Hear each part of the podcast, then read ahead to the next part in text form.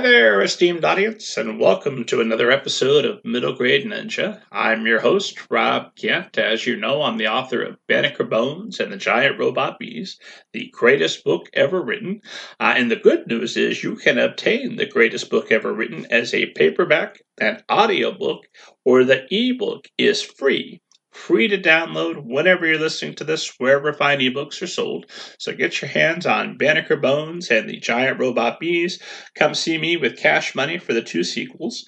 Uh, under the super secret pen name Robert Kent, I've written some novels for older readers, such as my young adult novel, All Together Now a Zombie Story, uh, and my five volume serial horror novel in the style of Stephen King, The Book of David.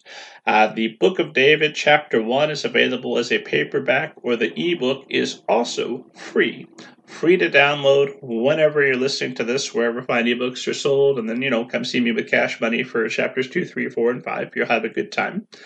Uh, as always, for information about the show, uh, the entire back catalog, uh, scheduling dates for who's coming up on the show, when they'll appear, uh, you can head to middlegradeninja.com. While you're there, make sure you're reading interviews with hundreds of literary agents, authors, editors, publishing professionals, folks you'd find interesting.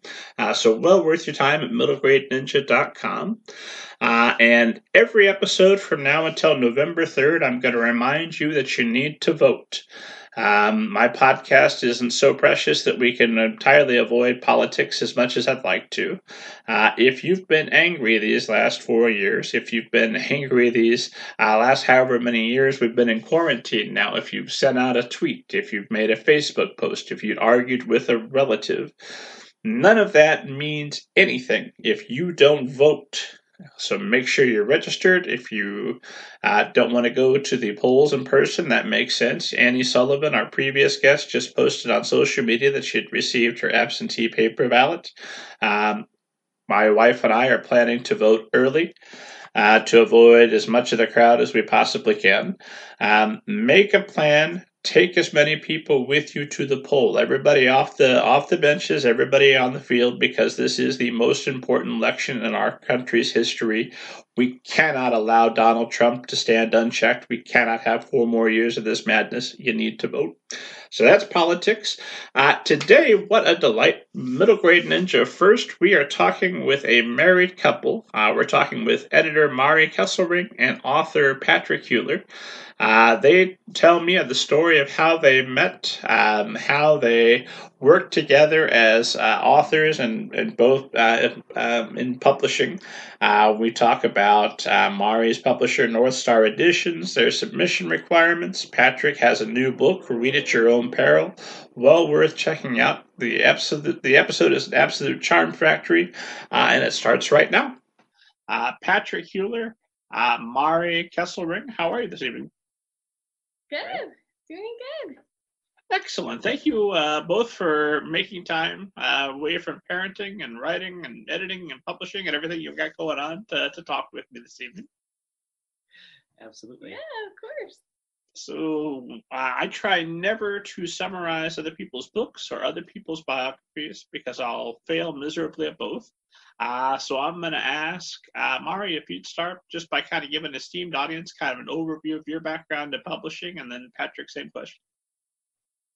Sure. Um, yeah. So I I started my work in publishing um, working in the school library market.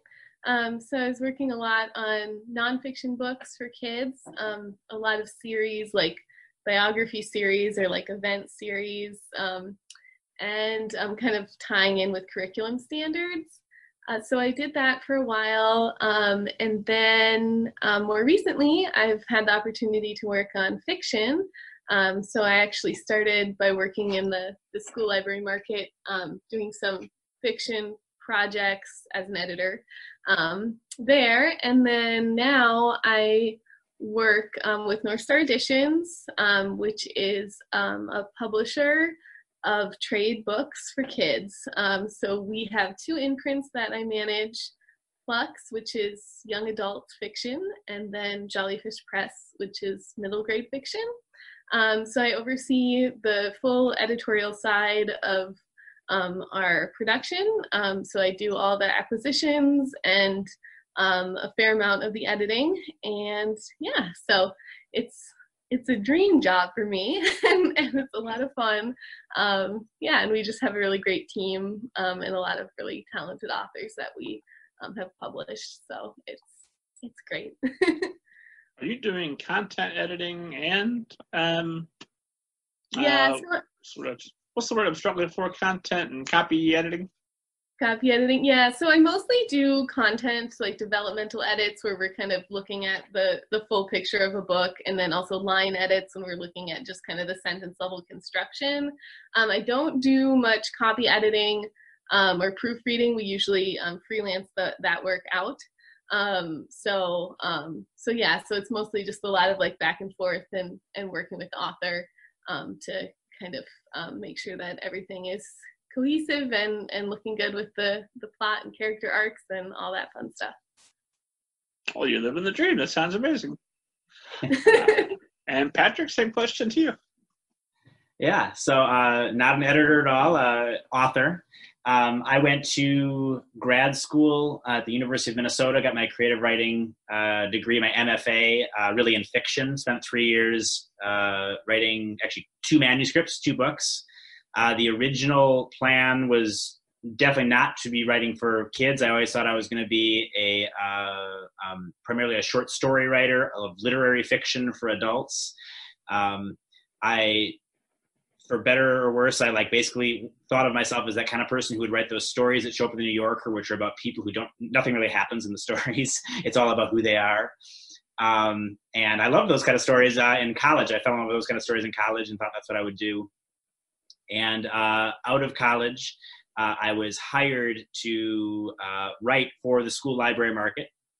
And uh, specifically, I, started getting books. I was asked to write books um, for reluctant readers, a high low kind of book. So, for high school uh, age content, but maybe a third or fourth or fifth grade reading level.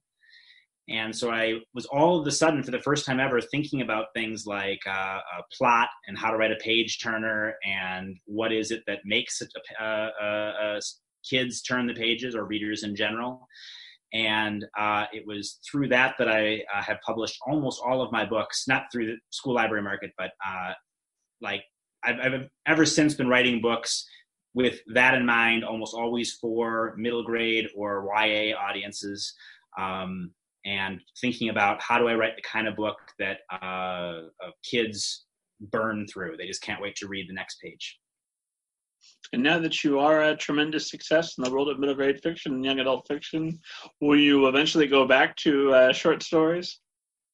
Yeah, I've never truly stopped. I actually have uh, uh, published several of uh, stories that I both wrote in grad school and since. Um, and they are those kind of stories that I just talked about. Um, about the, the sort of the internal stuff that the, that's going on in characters' lives. But um, it's a lot harder to write those kind of stories. I think for two reasons. Um, one, with what's going on in the world right now, it kind of the story starts to feel kind of like a middle class white problem story, and that just feels strange right now to be writing that story. Um, but more than that, I just feel so uh, busy. I'm a full time teacher, and I got a kid, and so forth, and so I got to motivate myself to get to the computer. And uh, so I, so it, it's more fun to, to imagine uh, fast paced, uh, action filled narratives than to sort of do the sinking in that I had to do to write the short stories, which also, you know, short story collections are very unlikely to get picked up by agents or by publishers. And so you're kind of just doing one offs and then waiting months and months to see if they get published in a journal.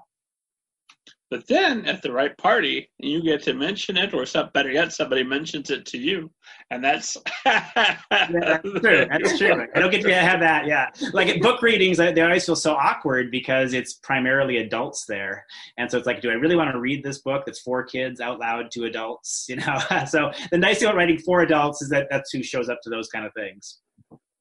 Well, it occurs to me that I either maybe uh, showed some favoritism or failed to show some favoritism because obviously the middle grade and the young adult is the far superior genre just in case the steamed audience had it wasn't in any doubt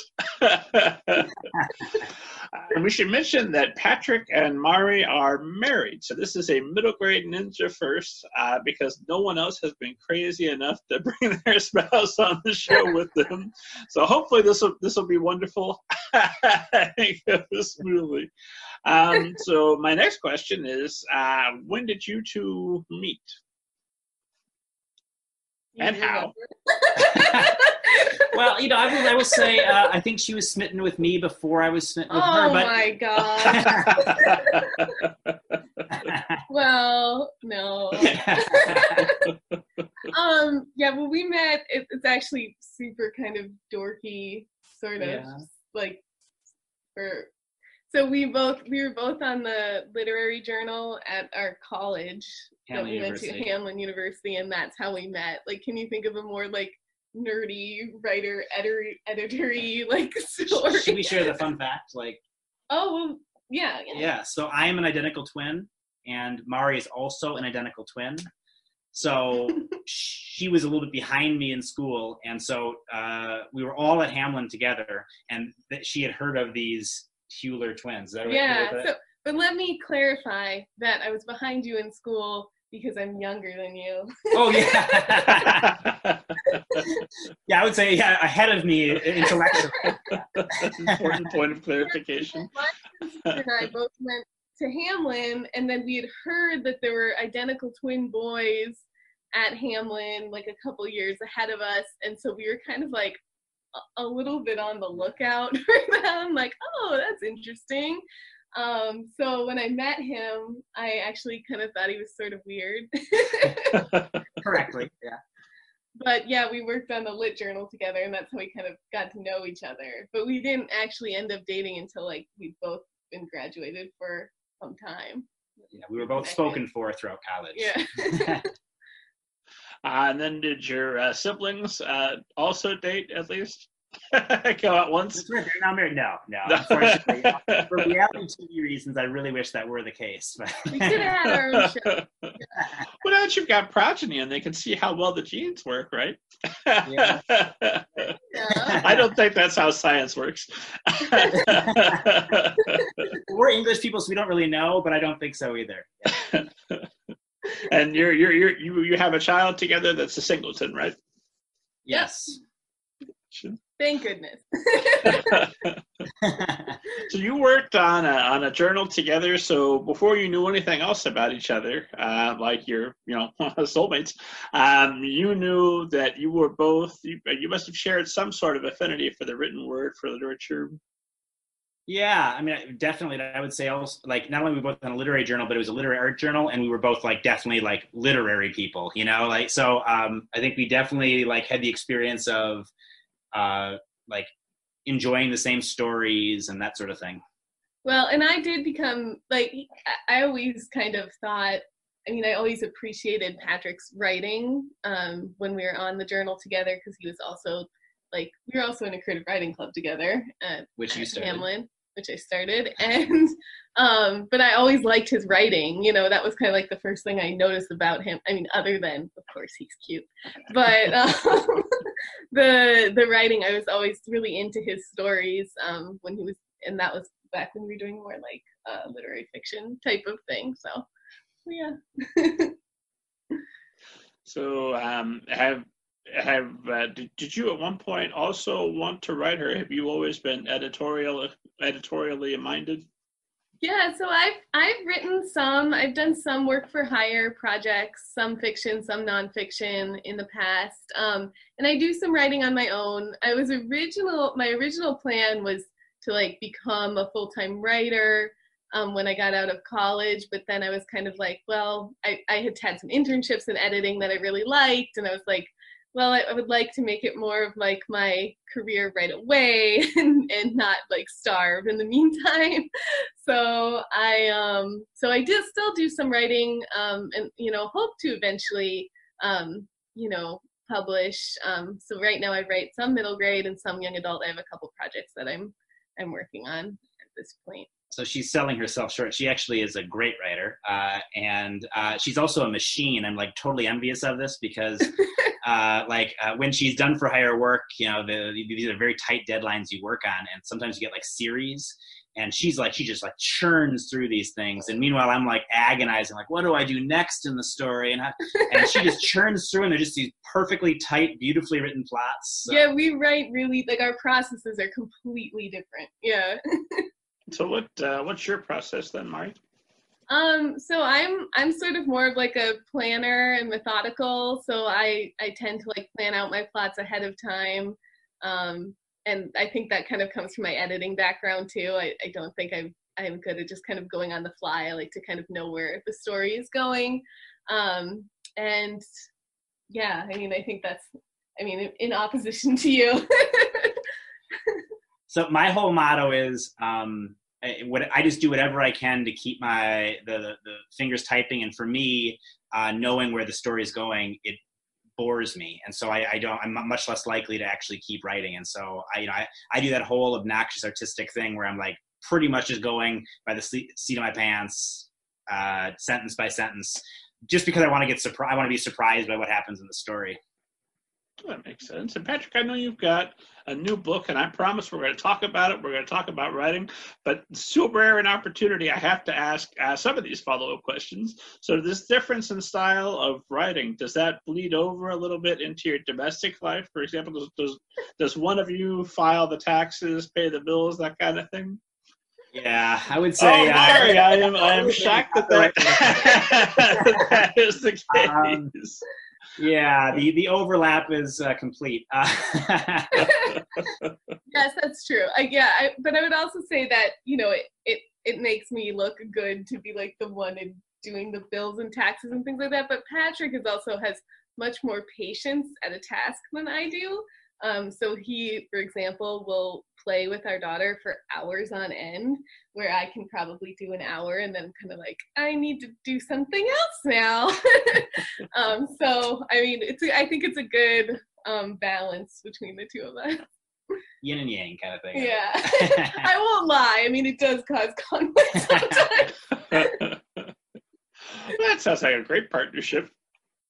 Yeah. That's uh, similar to, to what Mrs. Kent and I have got going on. She's she's usually on the bills and the and the taxes, and I'm playing for hours with my child. So.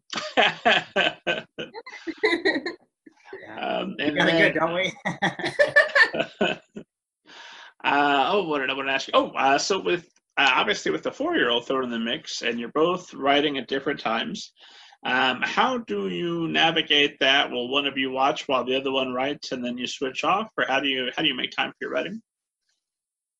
Yeah, I think that's pretty. Uh, it's pretty accurate what we do. Uh, it's kind of an amazing thing. Uh, even while we're pretty much fully quarantined right now, uh, we will realize we hardly see each other throughout the day because we're just taking shifts. You know, we just go yeah. back and forth. So I mean, we we can hear each other cl- uh, clacking away at the keyboard, and you know, like if we have a question, we can ask it. But like we're pretty much usually in we're not in a very big house, but one's downstairs and one's upstairs. Uh, yeah, we're just doing yeah. shifts right now. Well, we don't, and we don't always really know what each other is working on either. Like, I, I will find out that Patrick's been working on something, and I won't know much about it, um, just because we it's just not something that we have a ton of time to discuss right now. yeah. Yeah, I mean, when we first were dating, we were always sharing projects, sending things other. back and forth all the time. Yep but it's a little harder now. oh, that's wonderful. Your passion for art tied in with your love for each other. Oh my God, it's like a it's a poem. uh, and do you swap critiques or edit each other at this point? Yes, but not nearly enough these days. Not much now. Yeah. Yeah. Um, but I really think that that's. Well, Mari's actually the best editor I've ever had, so that's why I'm saying not nearly enough. Um, there's this great uh, do you know William Maxwell? He was like an, an um, the editor of New Yorker, and uh, for years and years, and he wrote a book, uh, "So Long, See Tomorrow." Anyway, uh, there's this great quote that I'm not going to get exactly right, but um, he was apparently so gentle and agile with his editing that he often would make supposedly somewhat substantial changes, and the reader and the writer wouldn't notice. Like you know, they like he was so in tune and Mari really takes the time to like try to figure out what kind of story am I trying to tell, or what are her authors trying to say. This isn't supposed to be a sales pitch, by the way. This is just real. Like this is um, early on in our relationship, she did quite a bit of editing my work, and I just always felt like emboldened without feeling like she was cheating me out of like actually telling me what she really thought. And I don't think I've ever That's done it. nice. I don't know if I've ever done that for you. So Patrick, I, I I'd say I bounce ideas off Patrick. Like I'll be like, "What do you think of this?" You know, idea for kind of like a plot or something. That's kind of where I am right now with my writing. Is I'm, I'm planning some projects. Um, so because he's so good with like ideas and like interest level of things, that I just find it really helpful to get his his insight on that kind of stuff. So yeah. but yeah, I mean, I would I would just say to the in in response to Patrick, like I always believe that the as an editor, I always believe that the book belongs to the author, and so I always kind of bring that mindset into editing and thinking about what they want the book to be and just trying to make it the best um, the best it can be within their vision. Um, so uh, oh. yeah, it sure does. Well, that sounds like an incredibly uh, productive and almost professional uh, in that in that respect. Um, part part of your relationship, you're both professional authors. You take it, so there's no got your notes earlier, honey. Oh, I burned dinner. Just yours though. yeah, I think we do. Like, I think there are probably uh, pluses and, and, and drawbacks to. One of them is like lack of money is a drawback. But, um, to being married to someone who has similar interests, uh, literary interests. But one of the, I think, the huge advantages is that, um, you know, Mari totally gets it when I feel like I'm just like absolutely on fire with an idea and I got to go to the computer and get it down. And uh, and I think hopefully she would feel I do the same thing. Like that's that's the time when we like say, I got the kid, you go do your thing. And I think that's hard for uh, the rest of the world sometimes to understand. Yeah, well, that that is that is true, and I also say that we don't always like what each other writes either. You know, or you know, like you don't. so, and we have very kind of different styles, really, Yeah. as writers, and different interests too. So it's you know, it's I don't know. I think that just kind of adds to what we can, you know, what kind of feedback we can give each other. And is it like uh, so? I've heard of, of, of uh, relationships between actors where one of them will have an audition that goes well and go on to get the part, while the other ones had three auditions all and so close but didn't work out, and now there's just uncomfortable silence at the at the dinner table. I'm so happy for you.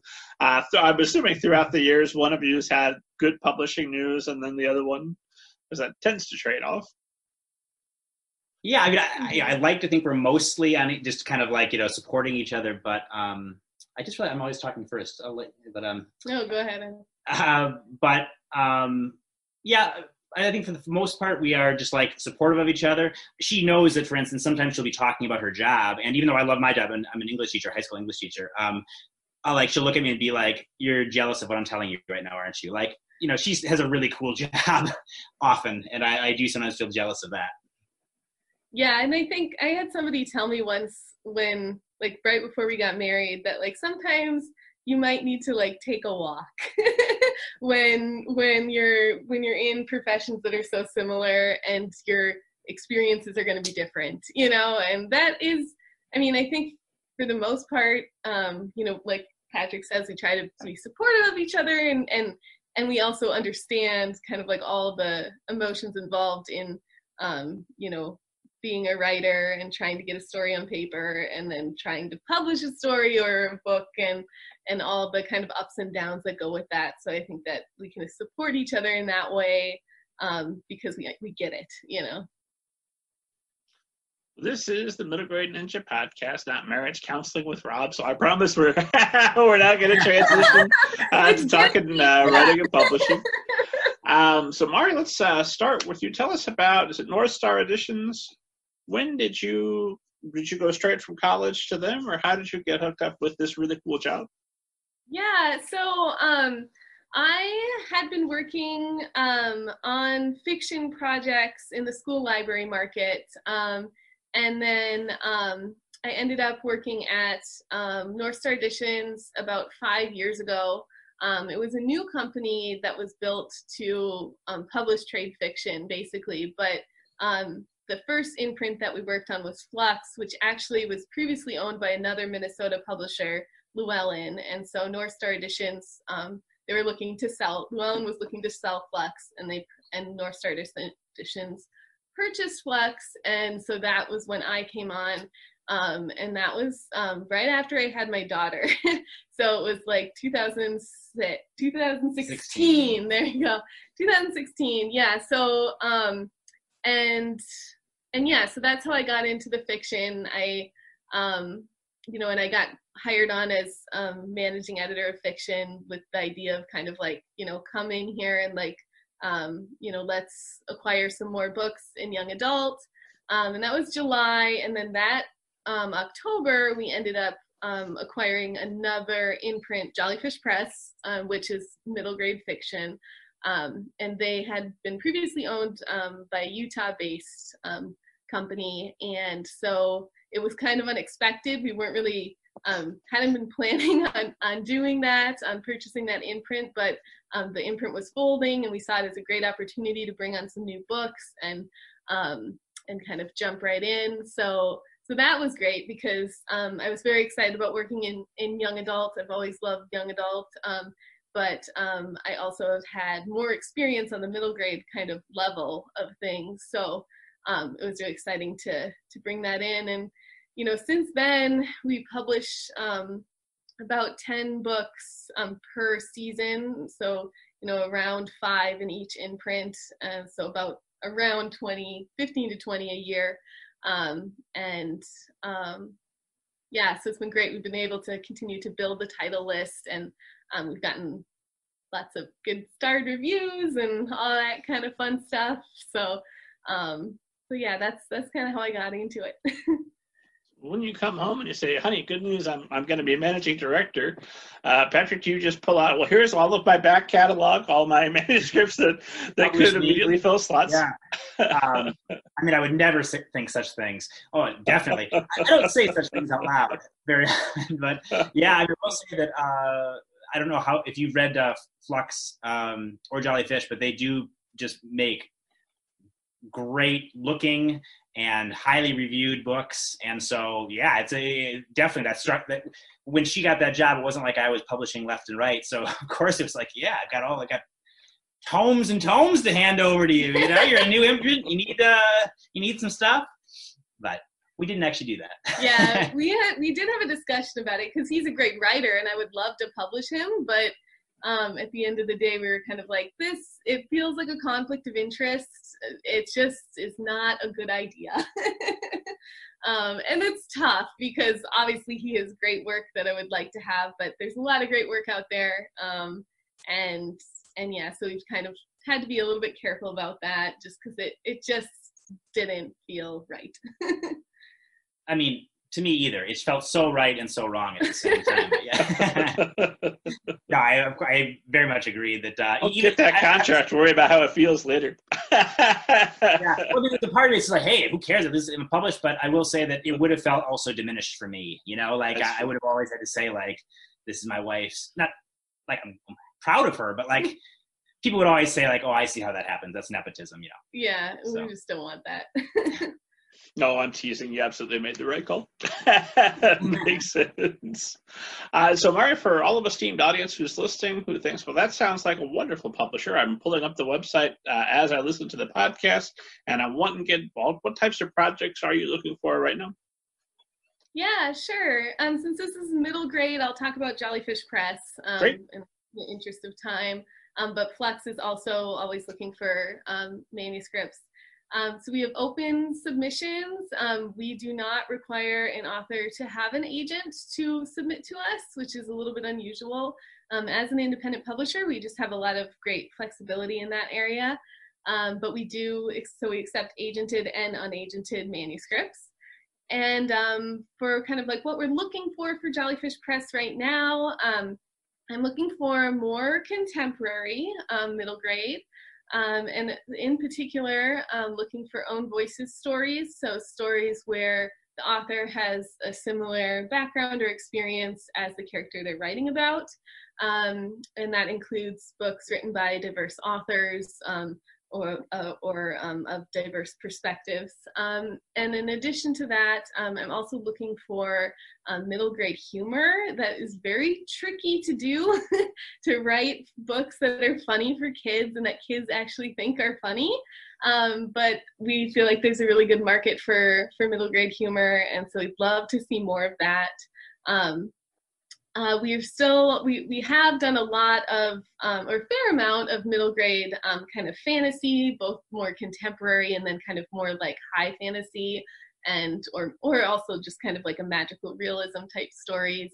Um, so we're still looking for that, um, and and yeah, I would say with Jolly Fish Press um, because we're an independent um, publisher, we're often looking for something that is different and stands out um, because um, we have a smaller, somewhat smaller reach than the big five. um, we want something that's really going to um, surprise readers. So um, I actually brought a couple of examples. This book, um, I want to make sure I just mention this. So this is actually the art copy, but it's called Story Magic, and it's written by Lauren Gale and it is coming out in October, um, end of October. Um, and this is really kind of a good example. Um, so it's a, a high fantasy um, set in a magical world um, with um, this character here. And in this world, magic is created through storytelling. So in order to grant ma- grant magic to a spell, you have to first tell a story aloud. Um, so it's a really cool book because um, this character ends up doing some um, spells and magic uh, working, and in order to do that, every time she has to tell a different story. So there's a lot of stories within stories. Um, it also has an added um, interest point in where in this um, world, girls and women are not allowed to do magic, so they're not allowed to tell the stories to make magic. Um, it's a belief that that's bad luck and like bad things will happen if they do. Um, but this this protagonist begins to kind of question that in this story. So really great book. I just wanted to mention it because it's coming out in October. So so yeah, so we often you know like story magic, look for something that um, you know is a, a story that can be relatable to people, but also has an interesting twist, like that storytelling angle. You know, something different that you might um, not always um, see in so, so we're open to submissions. Um, you can look on the Jolly Fish Press website um, and find out um, what we're looking for. Um, and and yeah, and how to submit. So we'd love to see things. Jollypress.com. Jollyfishpress.com. And if you like middle grade humor, I don't know if you ever read this series called um, uh, Stew Stories, uh, but it, it's, it's quite hilarious. What a beautiful transition because Patrick Hueller, I believe you have a new book available. Uh, so please tell us about your newest book, Read at Your Own Peril. I do indeed. I, I will do the the Mari thing. I'll hold it up.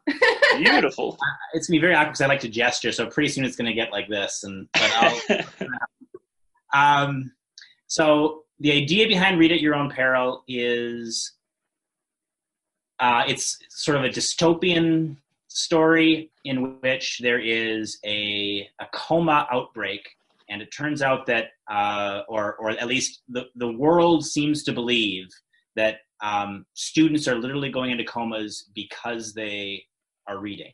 Like reading causes comas. And so reading is quickly banned made illegal uh, you're a criminal if you read.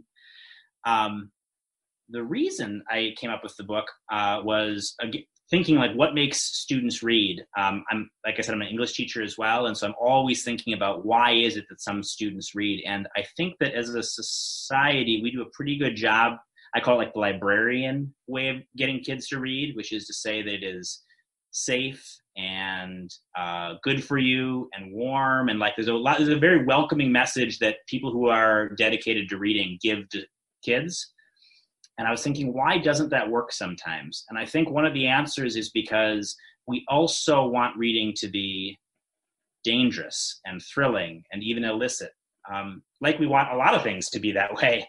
Um, and so um, I was definitely trying to work with this metaphor without hopefully the reader necessarily realizing it's a metaphor of what it feels like when you're not a confident reader to be told to read, which is this idea of your eyelids getting so heavy that they're going to close, your eyes glazing over, getting bored.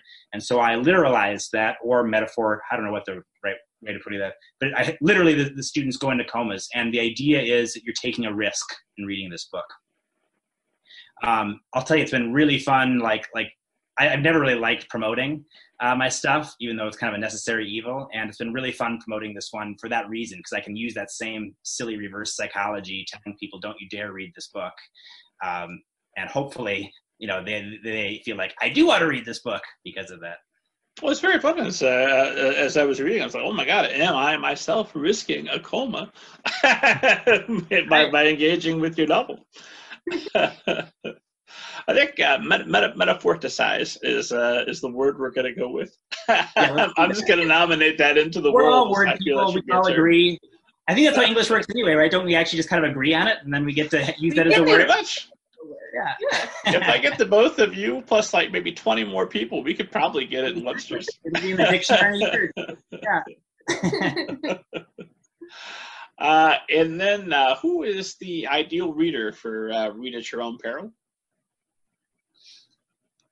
Well, the idea, I, I really believe that I, I, I, hope that I've written a book that like pretty much anyone who is sixth grade, seventh grade, eighth grade could read it and uh, and dig it. There's a little bit of a sort of romance in there, um, despite it being hopefully uh, in a, a little bit scary. Uh, I don't think that it's um, once you actually get into it. I don't think it's where uh, many readers would close the book. They're so scared, you know. Um, and so hopefully, but I admit that like my dream reader is the kind of reader who thinks they don't like reading and they find this book and they tear through it and they and they, they're able to say not only did they read but they read a whole book and they read a whole book quickly. Um, you know that's kind of like but then again now that i'm saying that then i'm like i've been told that's like why would you ever want to market the ones who don't read? So also people kids who like reading will, will like it too but um but i that, that is uh, i really think that um you know, as, a, as, an English teacher, it's hard not to think about those students who don't seem to tap into the energy of a book that you're teaching. And why is that? And so I'm just, I think this is the kind of book where a student could independently tap into that energy. How do you fight off despair if you're uh, working with kids? You know, they're not finding Updike interesting, or they're not finding uh, uh, Twain interesting. What what hope do the rest of us have? well, one thing I would say is, um, I I think there's a point in my teaching career. Um, I've been teaching a while actually now, um, where I found myself arguing too much with students, being like, "No, you're wrong," and here's why you're wrong. And so I finally did like do a little bit of uh, reflection and, and realize, now wait a minute, like is that really why I liked reading? Did I like reading because adults told me uh, that no, this is good, you're wrong? Uh, and so I try not to fight that. You know, um, uh, we actually, my high school is uh, during this pandemic at least, and I hope it extends longer. We are actually uh, trying to do an independent reading workshop model, uh, like throughout the, this semester. Um, we're currently at a distance, and we'll see if we end up uh, going to hybrid or what. But we're that's what we have adopted. And I'm, you know, I was one of the people proponents of that. I really think that like uh, uh, we make a mistake when we say, no, no, no, we got to read these four texts this year. And instead, I want to think, you know, um, a reading workshop. The idea is uh, the students who arrive who already like reading, instead of reading four to six books, will read literally hundreds in a year.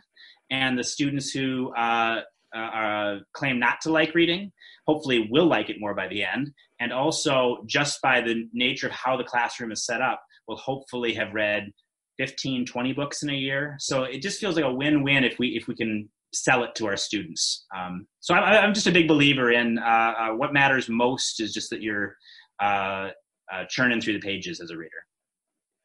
So are you teaching the students virtually? Are you back in person or on your way back in person uh, virtually, yeah, and um, we'll see how long that lasts. But um, my school, I, I think they've made the right call, and they've done a really good job of actually surveying uh, uh, the families and figuring out what the families want to do, asking us, and actually listening to our input. And I think that um, both families and uh, teachers just felt like uh, this was sad. Like we all got in, none of us got into teaching to be miles away from our students, um, but that this was just where we are right now and what we need to do um, for everybody's sake. Uh, Mari, uh, same question. How is, uh, now that we're talking COVID 19 and the pandemic, because eventually all conversations get there. This year, we're talking either pandemic or did you know there's an election? That's coming up too. So th- those two things eventually will rear their, their ugly head in any conversation. How is that impacting North Star Editions and how is that impacting what you do? Yeah, um, so we've been able to kind of keep on keeping on.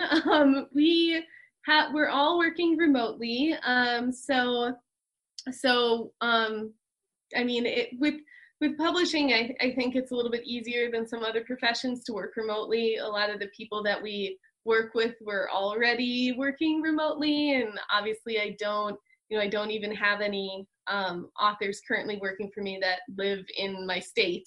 Um, so always contacting them via phone and email anyway.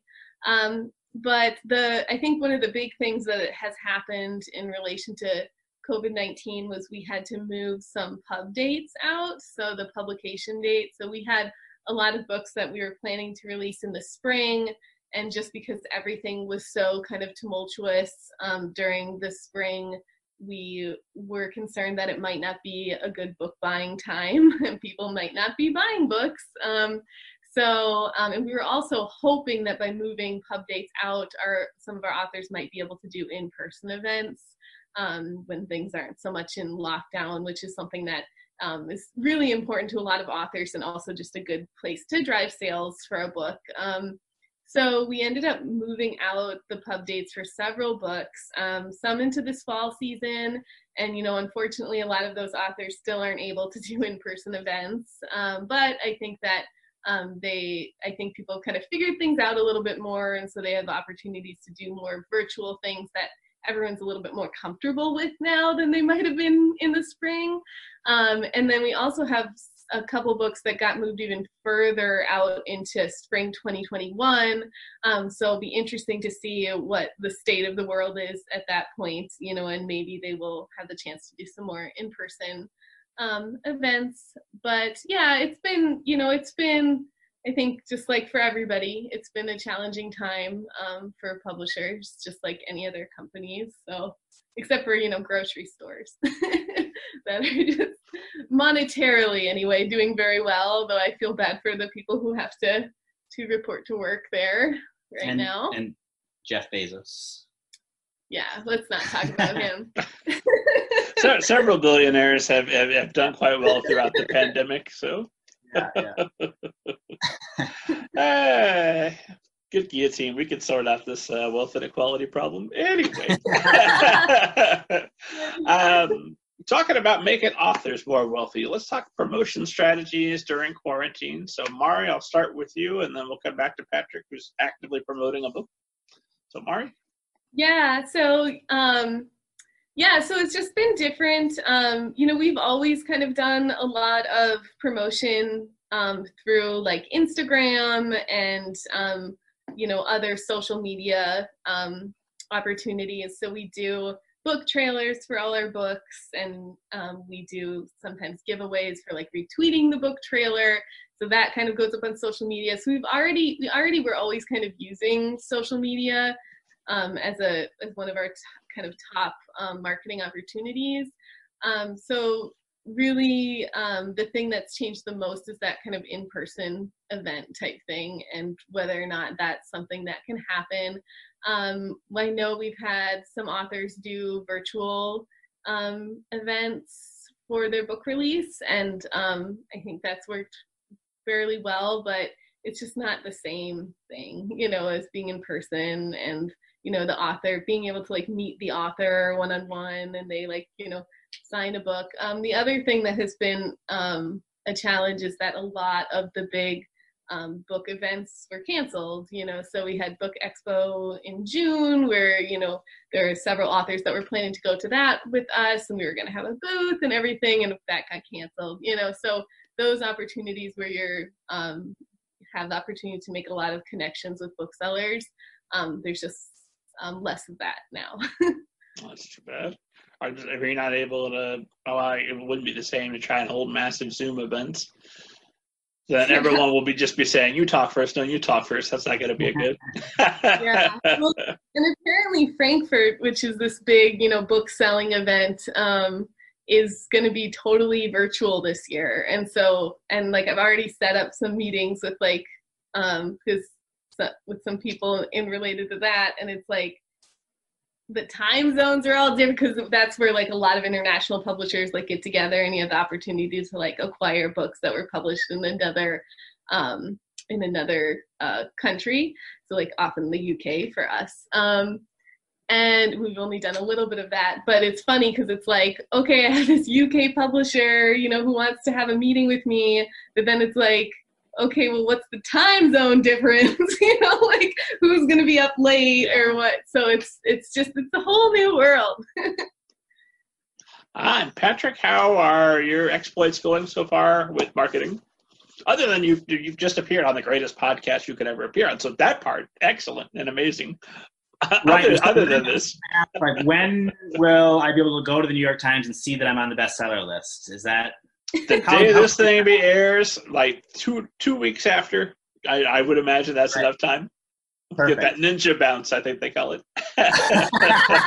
you definitely call it that. I can tell. um, yeah, I, I, don't know. I, I think that uh, marketing has always been. Uh, I'm not saying anything profound here, but uh, for any uh, author, which I think is almost all authors, even those from the big five, who has to do much of their own marketing, it's it's not a natural thing. Even I'm, I'm a fairly social person, but it's still not a natural thing. It's also difficult when you're working full time. Um, so definitely uh, the state of the world right now has meant that like i'm doing i'm not doing any in-person stuff like i haven't gone any tours i haven't done a book launch i haven't gone to the expo kind of things but i have to say part of it um, has actually been more fun i've realized and um, I think the, there are two reasons for that. One is there's sort of a just a oh what the heck I'll try this sort of energy. You know, like I can't do the normal things that I would do, so I've felt like somehow like more like might as well just try and fail at stuff. And then that, that kind of brings the second thing, which is um, I've like it. I, I felt like I've won more like not just creative, but um, I've had to learn. I'm not. I'm. I'm a technophobe, and I've had to learn how to be more comfortable with technology and try things and um, you know uh, use Photoshop very badly and then make the bad Photoshop part of the joke. You know, like how do I how do I use the limited skills I have and like sort of make a meta joke? Here I am doing college professor speak with meta, but um, but make a joke on, on my own on myself um, in a way that might actually pushed the brand of the book a little bit. No worries. So, the, the middle grade ninja esteemed audience is extremely sophisticated. So we can throw words out like metaphoricize or whatever I decided was oh, our new word, and they're, they're going to have no trouble following. I thought you were just saying that they were entirely uh, uh, turned off by me saying I was a technophobe and they'll never buy my book. But uh, no. on a typewriter, like if you could. This, you? Oh yeah. yeah. Well, plus the romance of the typewriter, man. That, yeah, that's great. I think it's all about to get turned around for you. You're going to become a tech lover and a germaphobe. I think that's where we're all headed. and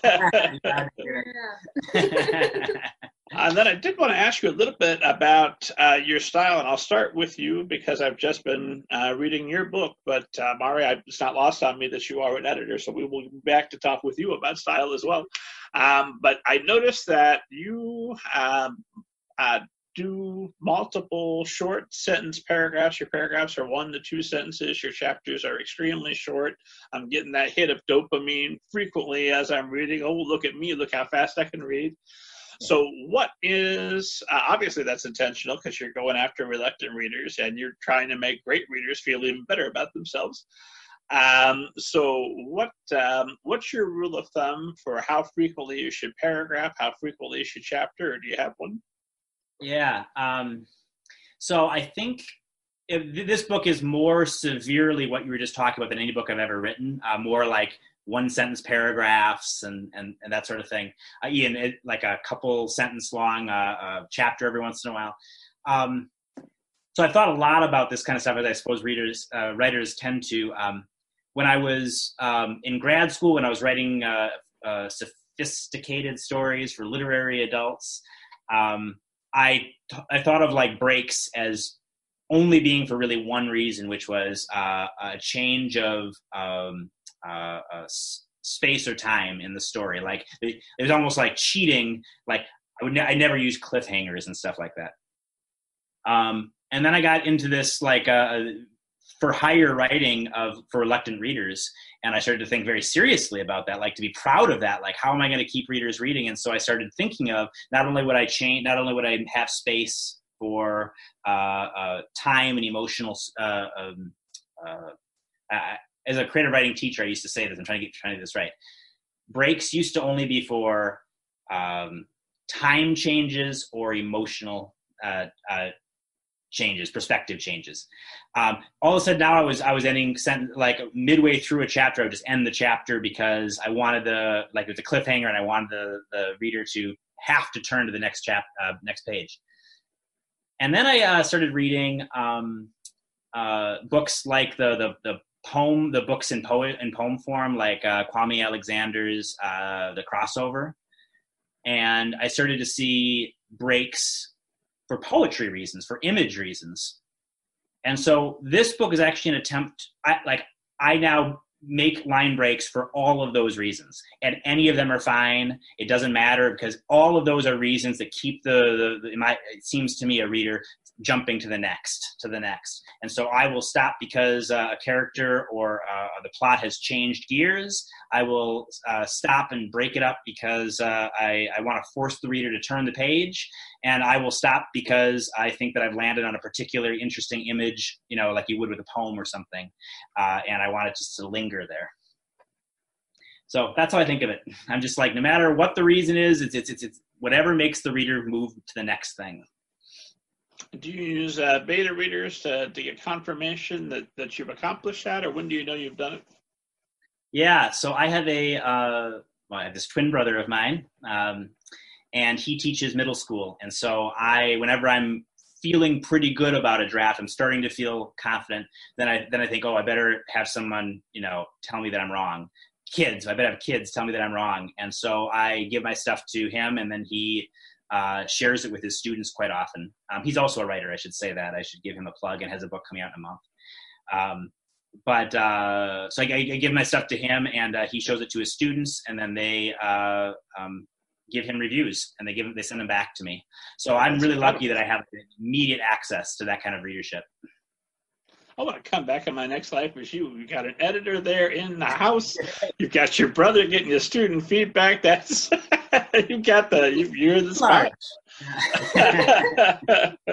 do you and your brother ever? Uh, do you ever yeah. feel like I want to teach uh, middle school, he wants to teach high school, and then you swap? I mean, who would know, right? Yeah. Well, no. Basically, what I say is, um, uh, Andy, my brother Andy Hueller, uh, is uh, just like me, except he's like he's two inches shorter and and he's just a little bit behind me in success. Like I, I, taught college for a while and he's never taught he was back then he was teaching high school so he couldn't quite be me. And uh, now now i teach high school teaches uh, middle school so i always say that he like is always trying to be me but he's always just a little bit behind. Um, but yeah he's got a middle grade book coming out in a month uh, called life in increments andy Hueller it, it's a great book. Well, congratulations andy that's huge Oh yeah, uh, he was born first by three minutes. So it's a sore subject. I, I actually was born with a black eye. I should just say that so that your readers know this, and that's because uh, the theory is uh, that uh, my twin brother uh, kicked me right in the eye on the way out. So that's my, that's one of my fun facts. Born with a black eye. born with like a black Patrick eye. Patrick Schuler, born with a black like, eye. Yeah, that whole all like, I just push that to the limit, man. Ah, and oh, look at our time. It's flying by. Cause I, I want to get your take on style, but I also have to ask about flying saucers. What to do? Is there time for both? Uh, what you know, quickly, Mario. What are the biggest tips that you're giving uh, writers of middle grade fiction for style? Um, what What are the biggest mistakes you're seeing writers make? Oh boy. um, well, um, Oh, know.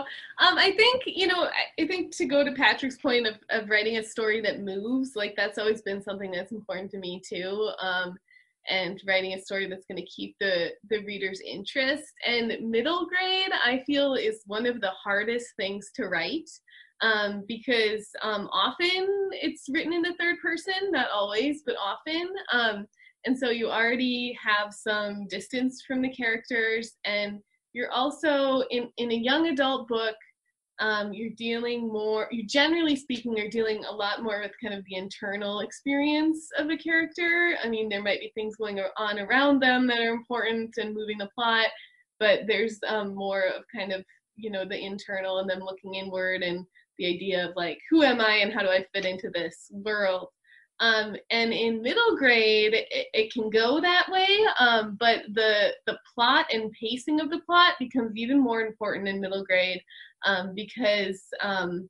the story tends to take um, the, the main focus of, of the plot but not always you know? So i always say that because you just you know like i think that there's a lot of books that um you know especially recently I feel like middle grade has been getting like more elevated in terms of of kind of moving almost into the like lower YA sphere at times and looking more um, at kind of big emotional challenges that that characters are having.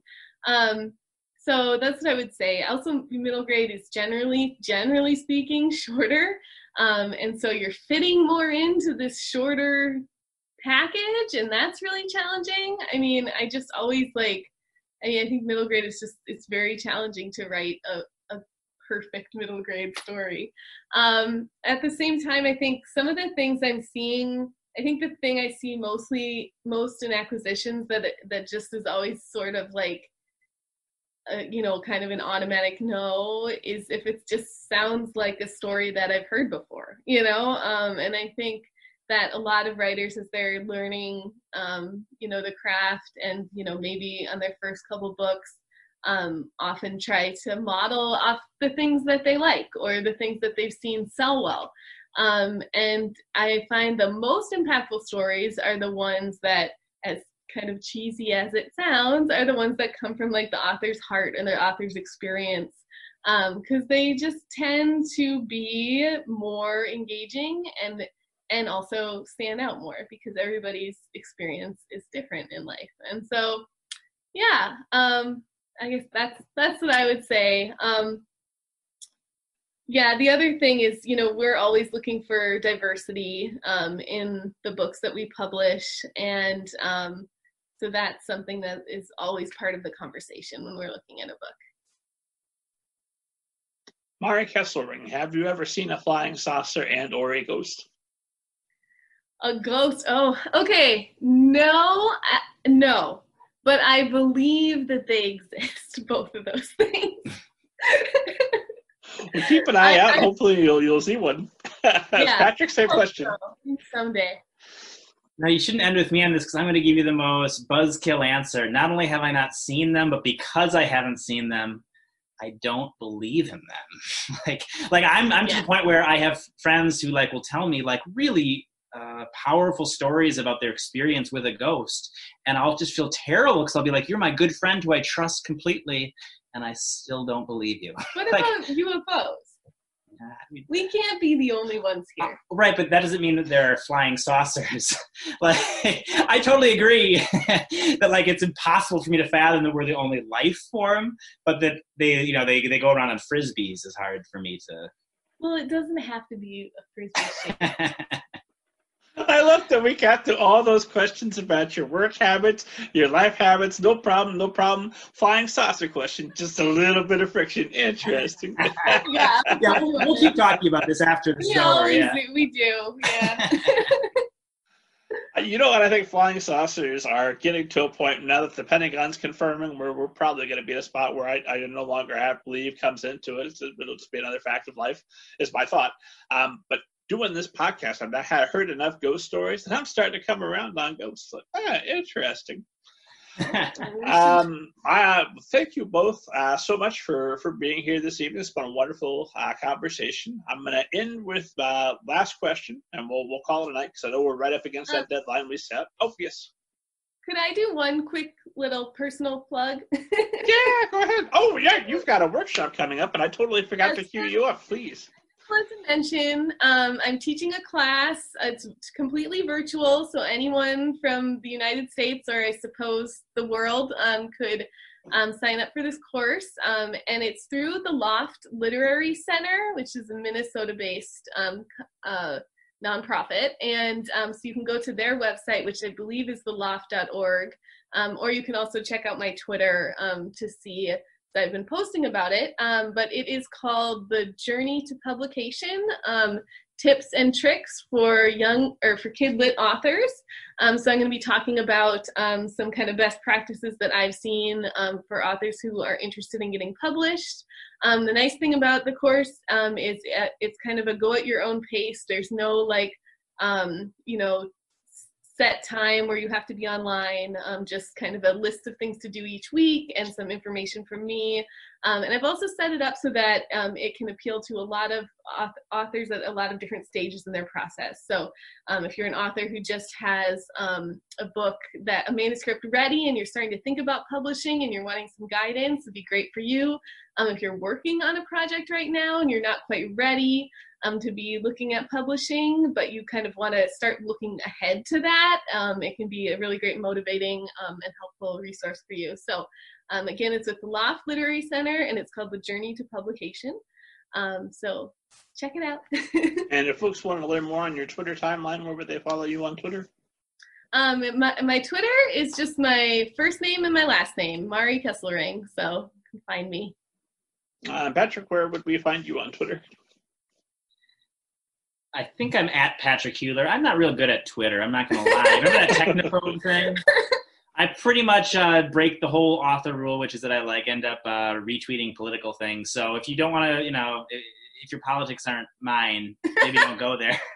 Uh, but uh, I have a, I'm, I'm, I'm active actually mostly on uh, the Book of Face. That's what I call Facebook. Uh, I have my own author page there and do quite a bit of promotion there that's where I go off about politics. So gotta have an outlet.